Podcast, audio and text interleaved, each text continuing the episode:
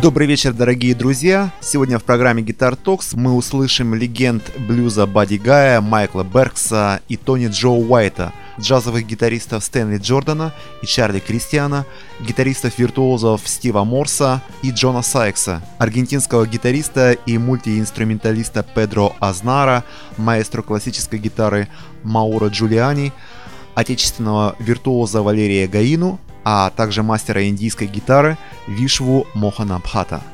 тридцатого июля тысяча девятьсот тридцать шестого года родился американский блюзовый музыкант и пятикратный обладатель премии Грэмми Buddy Guy.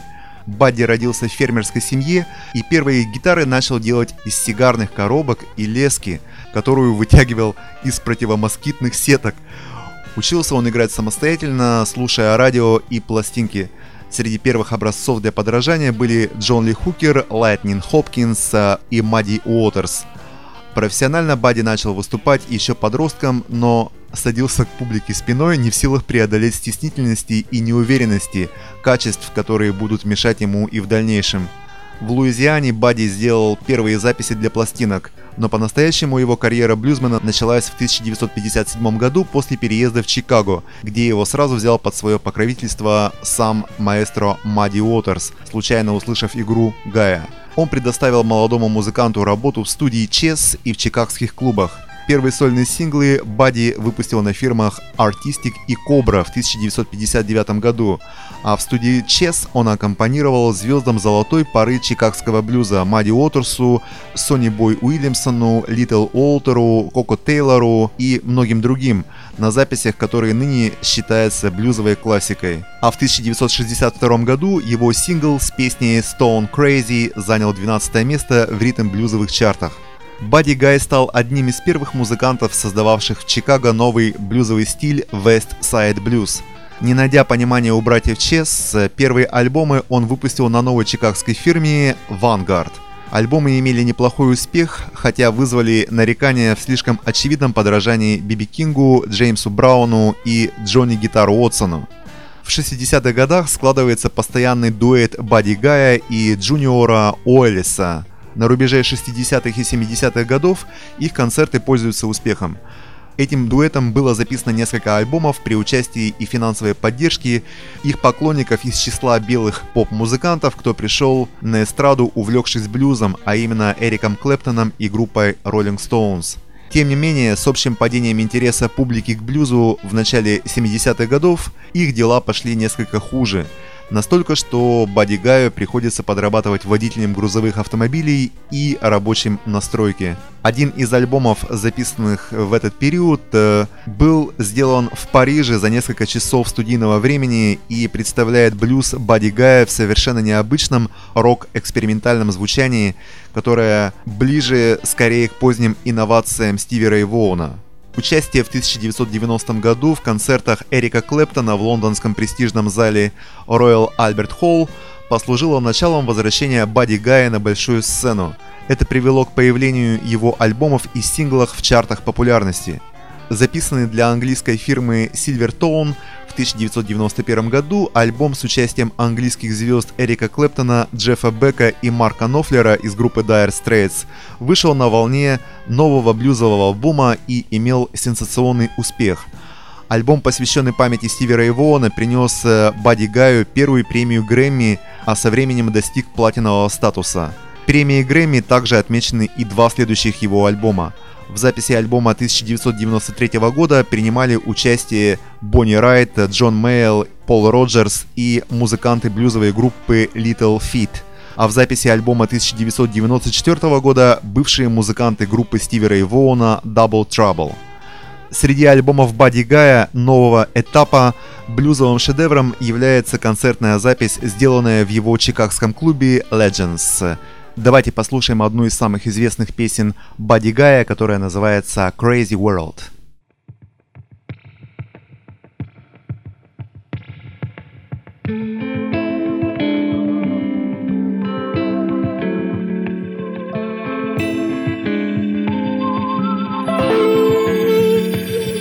Crazy, crazy world.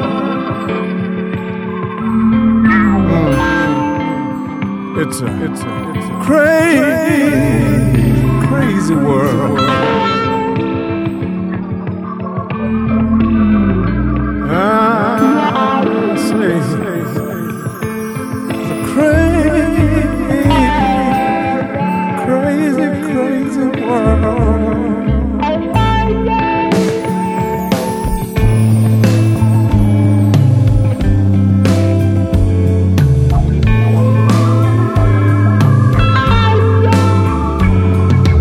Work hard all the life till the life just slips away. But even the mule in the field got to die someday. Now they're selling water. I drink water from a creek. Someday they're gonna sell us the very air that we breathe. It's a crazy world. Oh, it's a crazy world. You can lay your money down and win every bet, but the tax man gonna take half of what you get. Politicians spend millions trying to get your vote, but everybody knows they're already bought and sold. It's a crazy world. Hey, it's a crazy world. One thing for sure, it ain't never gonna change. The hole we digging is getting deeper every day. It's a crazy world. Lord knows it's a crazy world. Yes, it is.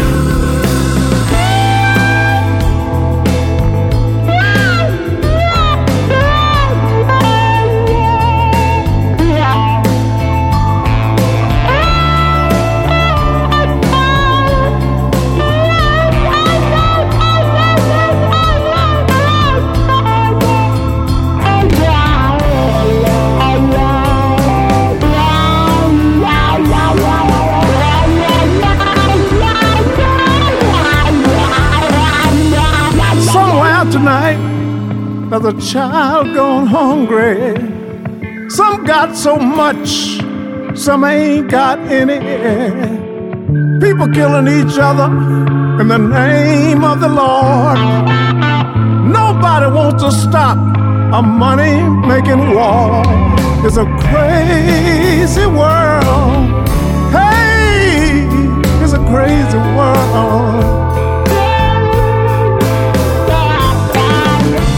Crazy world, Lord knows it's a crazy world. It's a crazy, mm, it's a crazy world.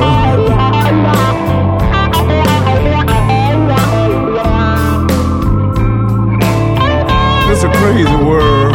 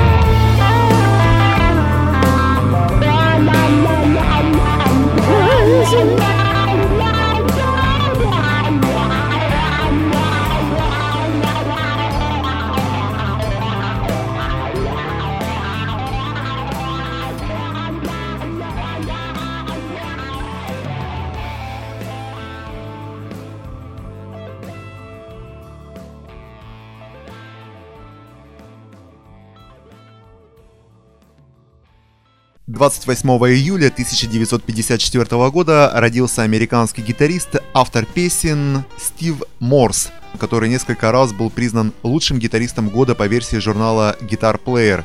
Стив родился в семье священника и пианистки в американском городе Гамильтон. Когда ему еще и не было десяти лет, он вместе со своим братом Дэйвом организовал группу The Plague. К концу шестидесятых Морсы переехали в Джорджию, где Стив и Дэйв вошли в состав ансамбля Dixie Dregs, которые выступали в кофейнях и на танцплощадках, играя чужую музыку, в том числе каверы на группы Led Zeppelin и Cream. В начале семидесятых группа распалась, и Морс со своим партнером Энди Вестом организовали проект Dixie Dregs, ставший впоследствии профессиональным. В составе этой группы Морс провел без малого тринадцать лет. С тысяча девятьсот восемьдесят второго по тысяча девятьсот восемьдесят шестой год Морс ежегодно признавался читателями журнала Guitar Player лучшим гитаристом года. В тысяча девятьсот восемьдесят третьем Стив стал вести колонку Open и эр си в журнале Guitar for the Practicing Musician, а вскоре он создает свой сольный проект, который называется Steve Morse Band. В его состав вошли бас-гитарист Джерри Сик и барабанщик Фиг Хорган.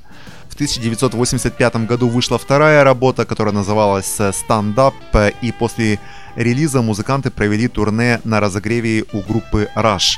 В середине восьмидесятых Стива Морса приглашают в турне Джона Маклафлина, Эл Демиолы и Пака де Лусия. А в тысяча девятьсот восемьдесят седьмом году Морс играет в составе группы Канзас. В тысяча девятьсот восемьдесят девятом, устав от шоу-бизнеса, Стив Морс неожиданно уходит со сцены и становится пилотом на внутренних рейсах в одной из американских авиакомпаний. Но, к счастью для всех нас, слушающих гитарную музыку, в середине девяностых Морс возрождает свой коллектив Steve Morse Band, и в ноябре того же года, благодаря протекции небезызвестного Джо Сатриани, который участвовал в мировом туре группы Deep Purple, Морс получает приглашение играть в составе группы, и после нескольких концертов он становится ее постоянным гитаристом. Давайте послушаем одну из самых известных композиций Стива Морса и его группы Steve Morse Band, которая называется «John Deere Letter».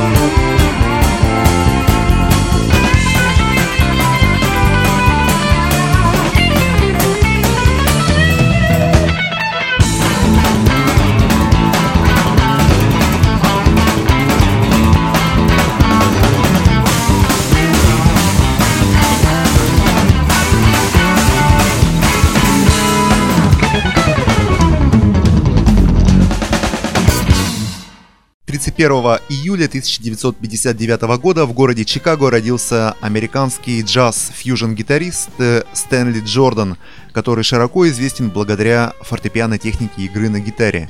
Стэнли с шестилетнего возраста занимался классическим фортепиано, а в одиннадцать самостоятельно освоил гитару, подражая Джимми Хендриксу и Карлосу Сантане.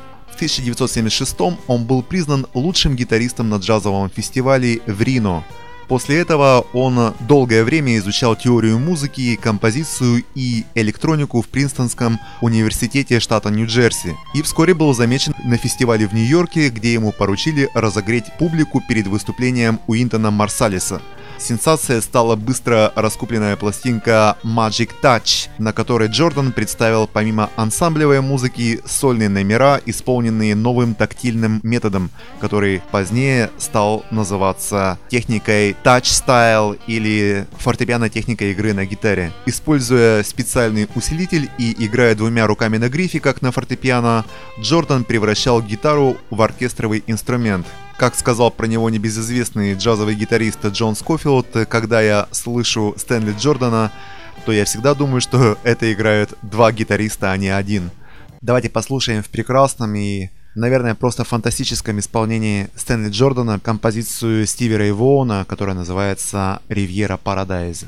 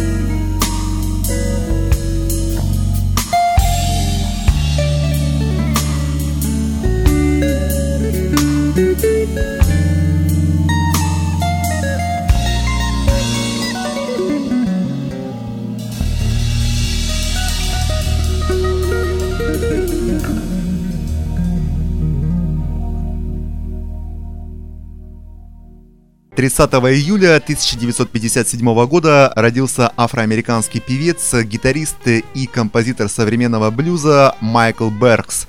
Майкл выпустил несколько дисков на фирме «Аллигатор», вызывая недоумение специалистов, мол, где он скрывался от публики до сих пор. Но на самом деле Беркс нигде не скрывался, а в течение двадцати пяти лет пытался достучаться до широкой публики. За годы своей карьеры он был удостоен в две тысячи четвёртом году награды критиков Living Blues как лучший гитарист года, а также четырежды удостаивался номинации Blues Music Award как гитарист года. Майкл Беркс – потомственный блюзмен, и дед, и отец его пели самый что ни на есть корневой американский блюз. Более того, у семьи Берксов в Арканзасе был собственный музыкальный клуб, который, правда, разорился к середине семидесятых.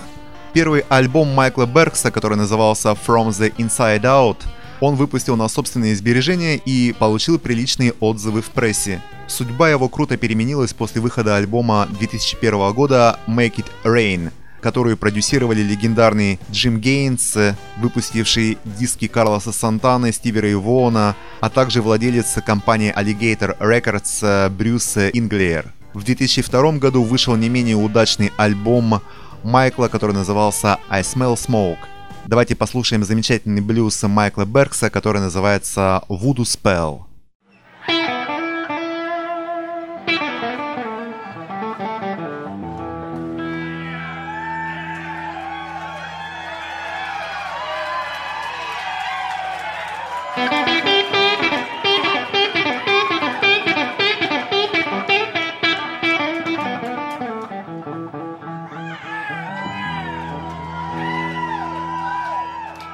Well, my woman please a voodoo.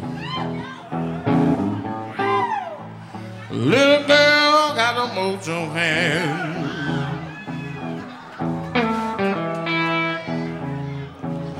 Well, my woman please a voodoo. Little girl got a mojo hand.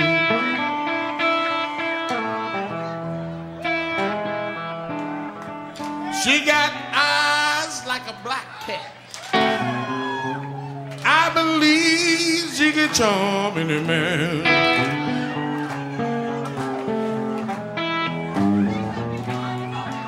She got long black wavy hair. Man, that little girl's on fire.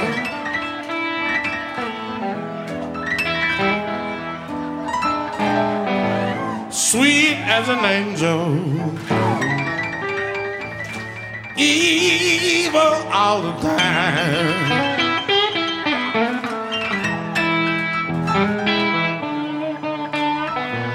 The woman will steal your soul, drive you out of your mind.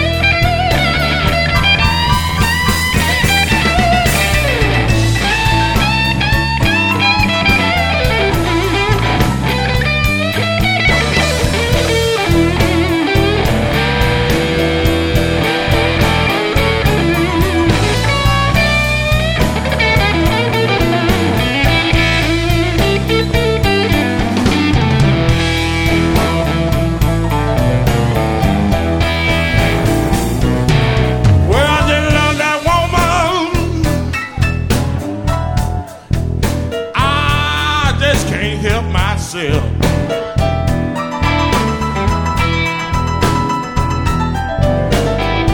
She packed up and left me.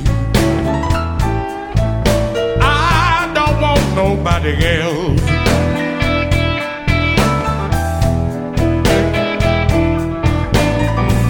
I can't live without that woman.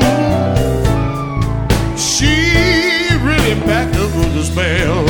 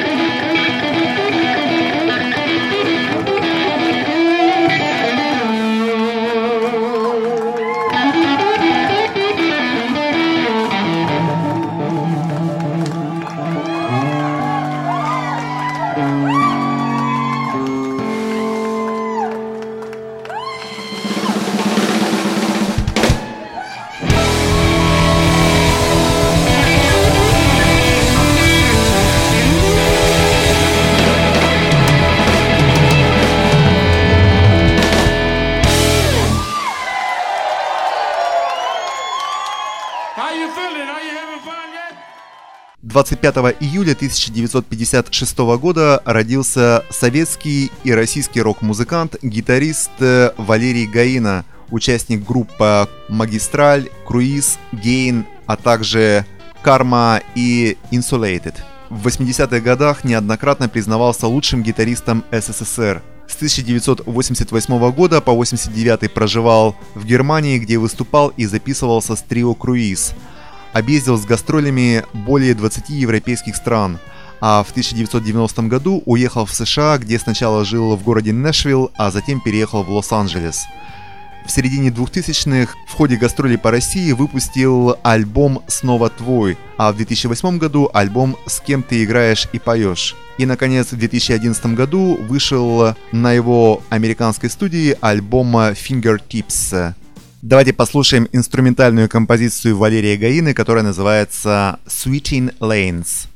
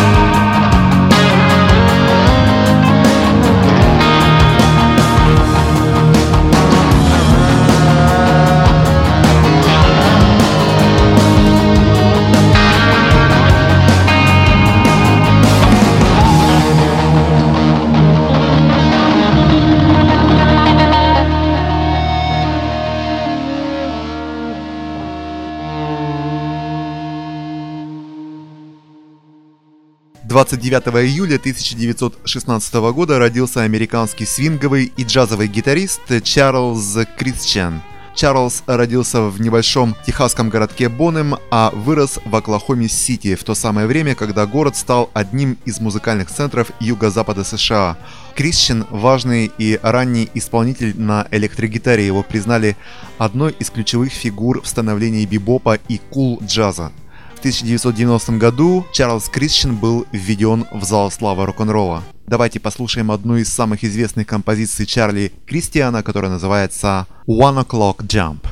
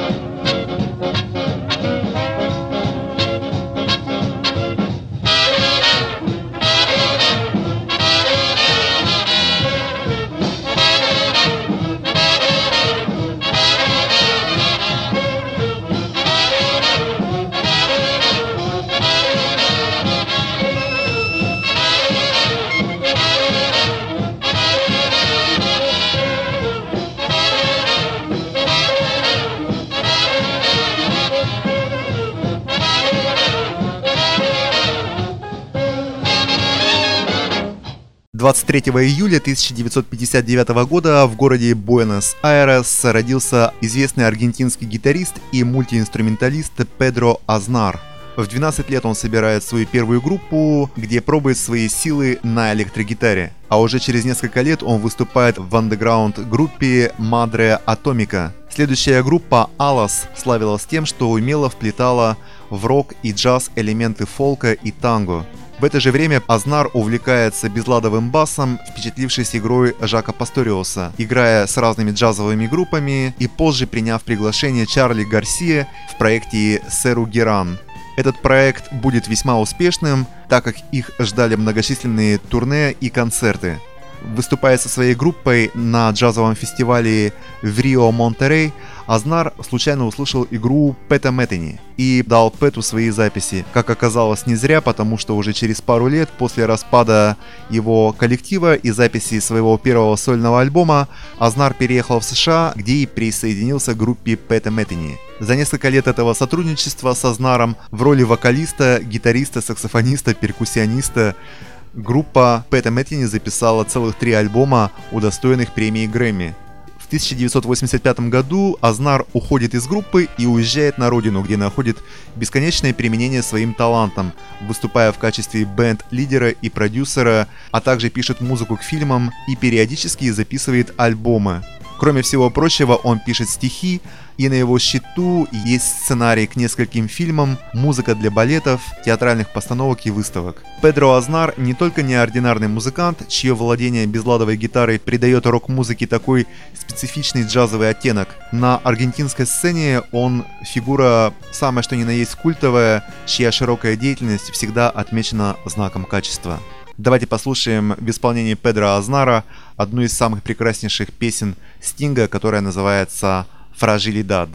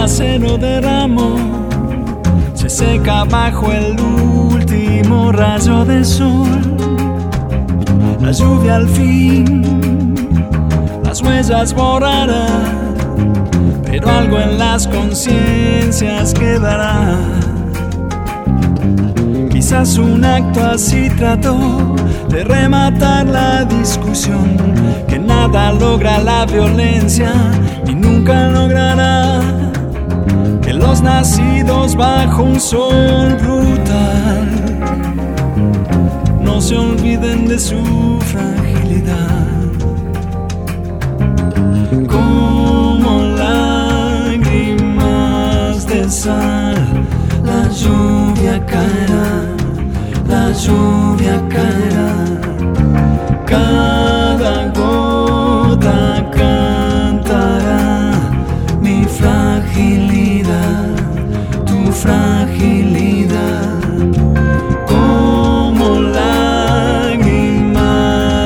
descansar, la lluvia caerá, la lluvia caerá. Cada gota cantará mi fragilidad, tu fragilidad, mi fragilidad, tu fragilidad.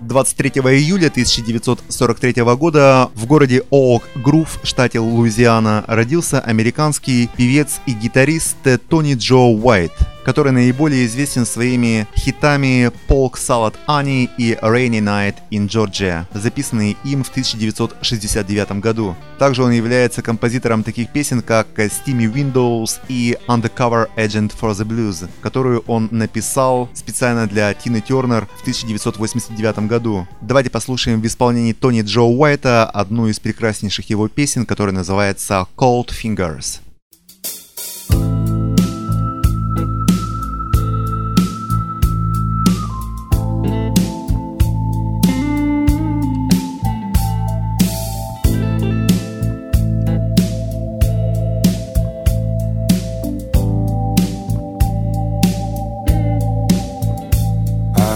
Cold fingers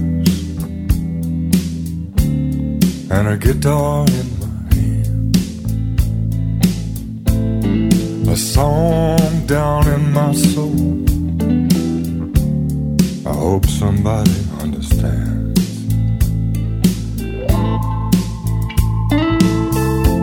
But sometimes the heart is heavy and the courage gone.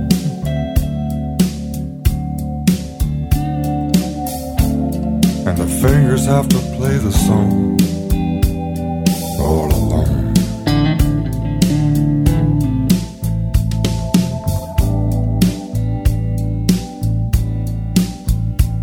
Got a storm on my shoulders,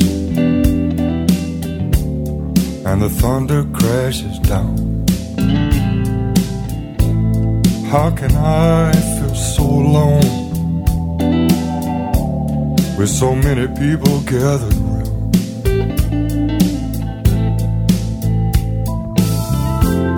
But I embrace the silence just like an old friend.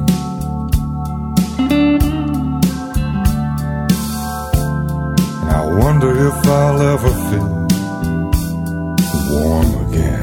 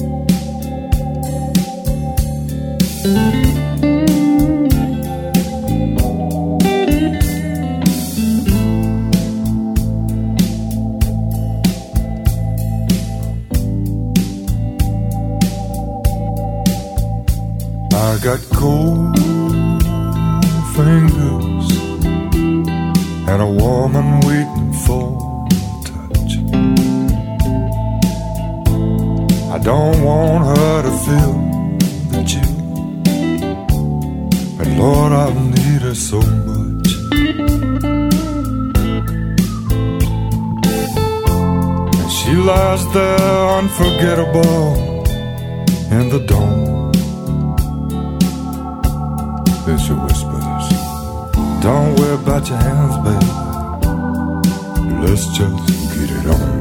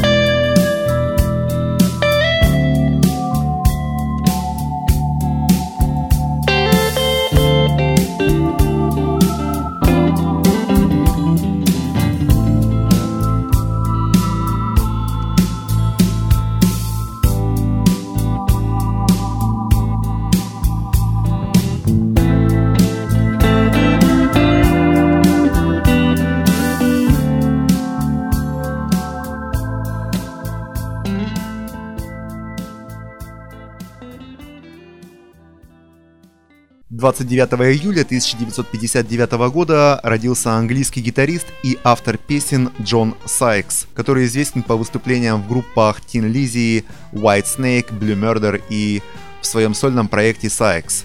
Джон начал свою профессиональную музыкальную карьеру в тысяча девятьсот восьмидесятом году в группе The Tigers of Pantang, которая относилась к новой волне британского тяжелого металла.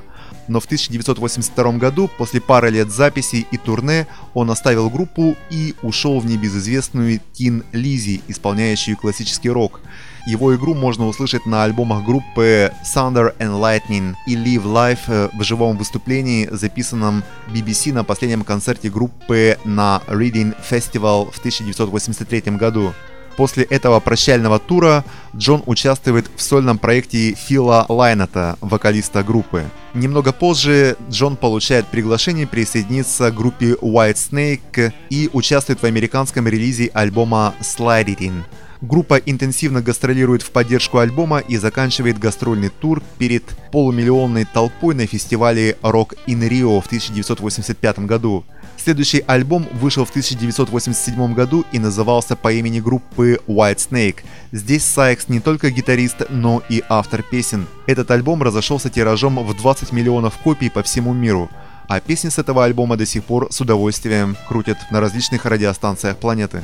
После ухода из White Snake Джон возвращается в Англию и собирает успешную группу Blue Murder. В группу вошли басисты Тони Франклин и барабанщик Кармайн Эпис. Их дебютный альбом преподносит слушателям не только пламенную и мелодичную гитару Джона, но и его голос.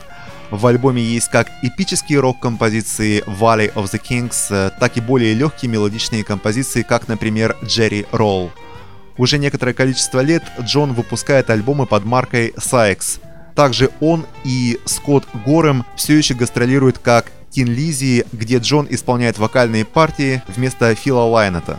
Давайте послушаем просто фантастическую гитару и не менее прекрасный голос этого удивительного гитариста в концертной записи песни Crying in the Rain, которую они совместно написали с Дэвидом Ковердейлом, будучи еще друзьями в группе White Snake. Are you feeling all right? Are you feeling all right? We're gonna do one called Crying in the Rain for you.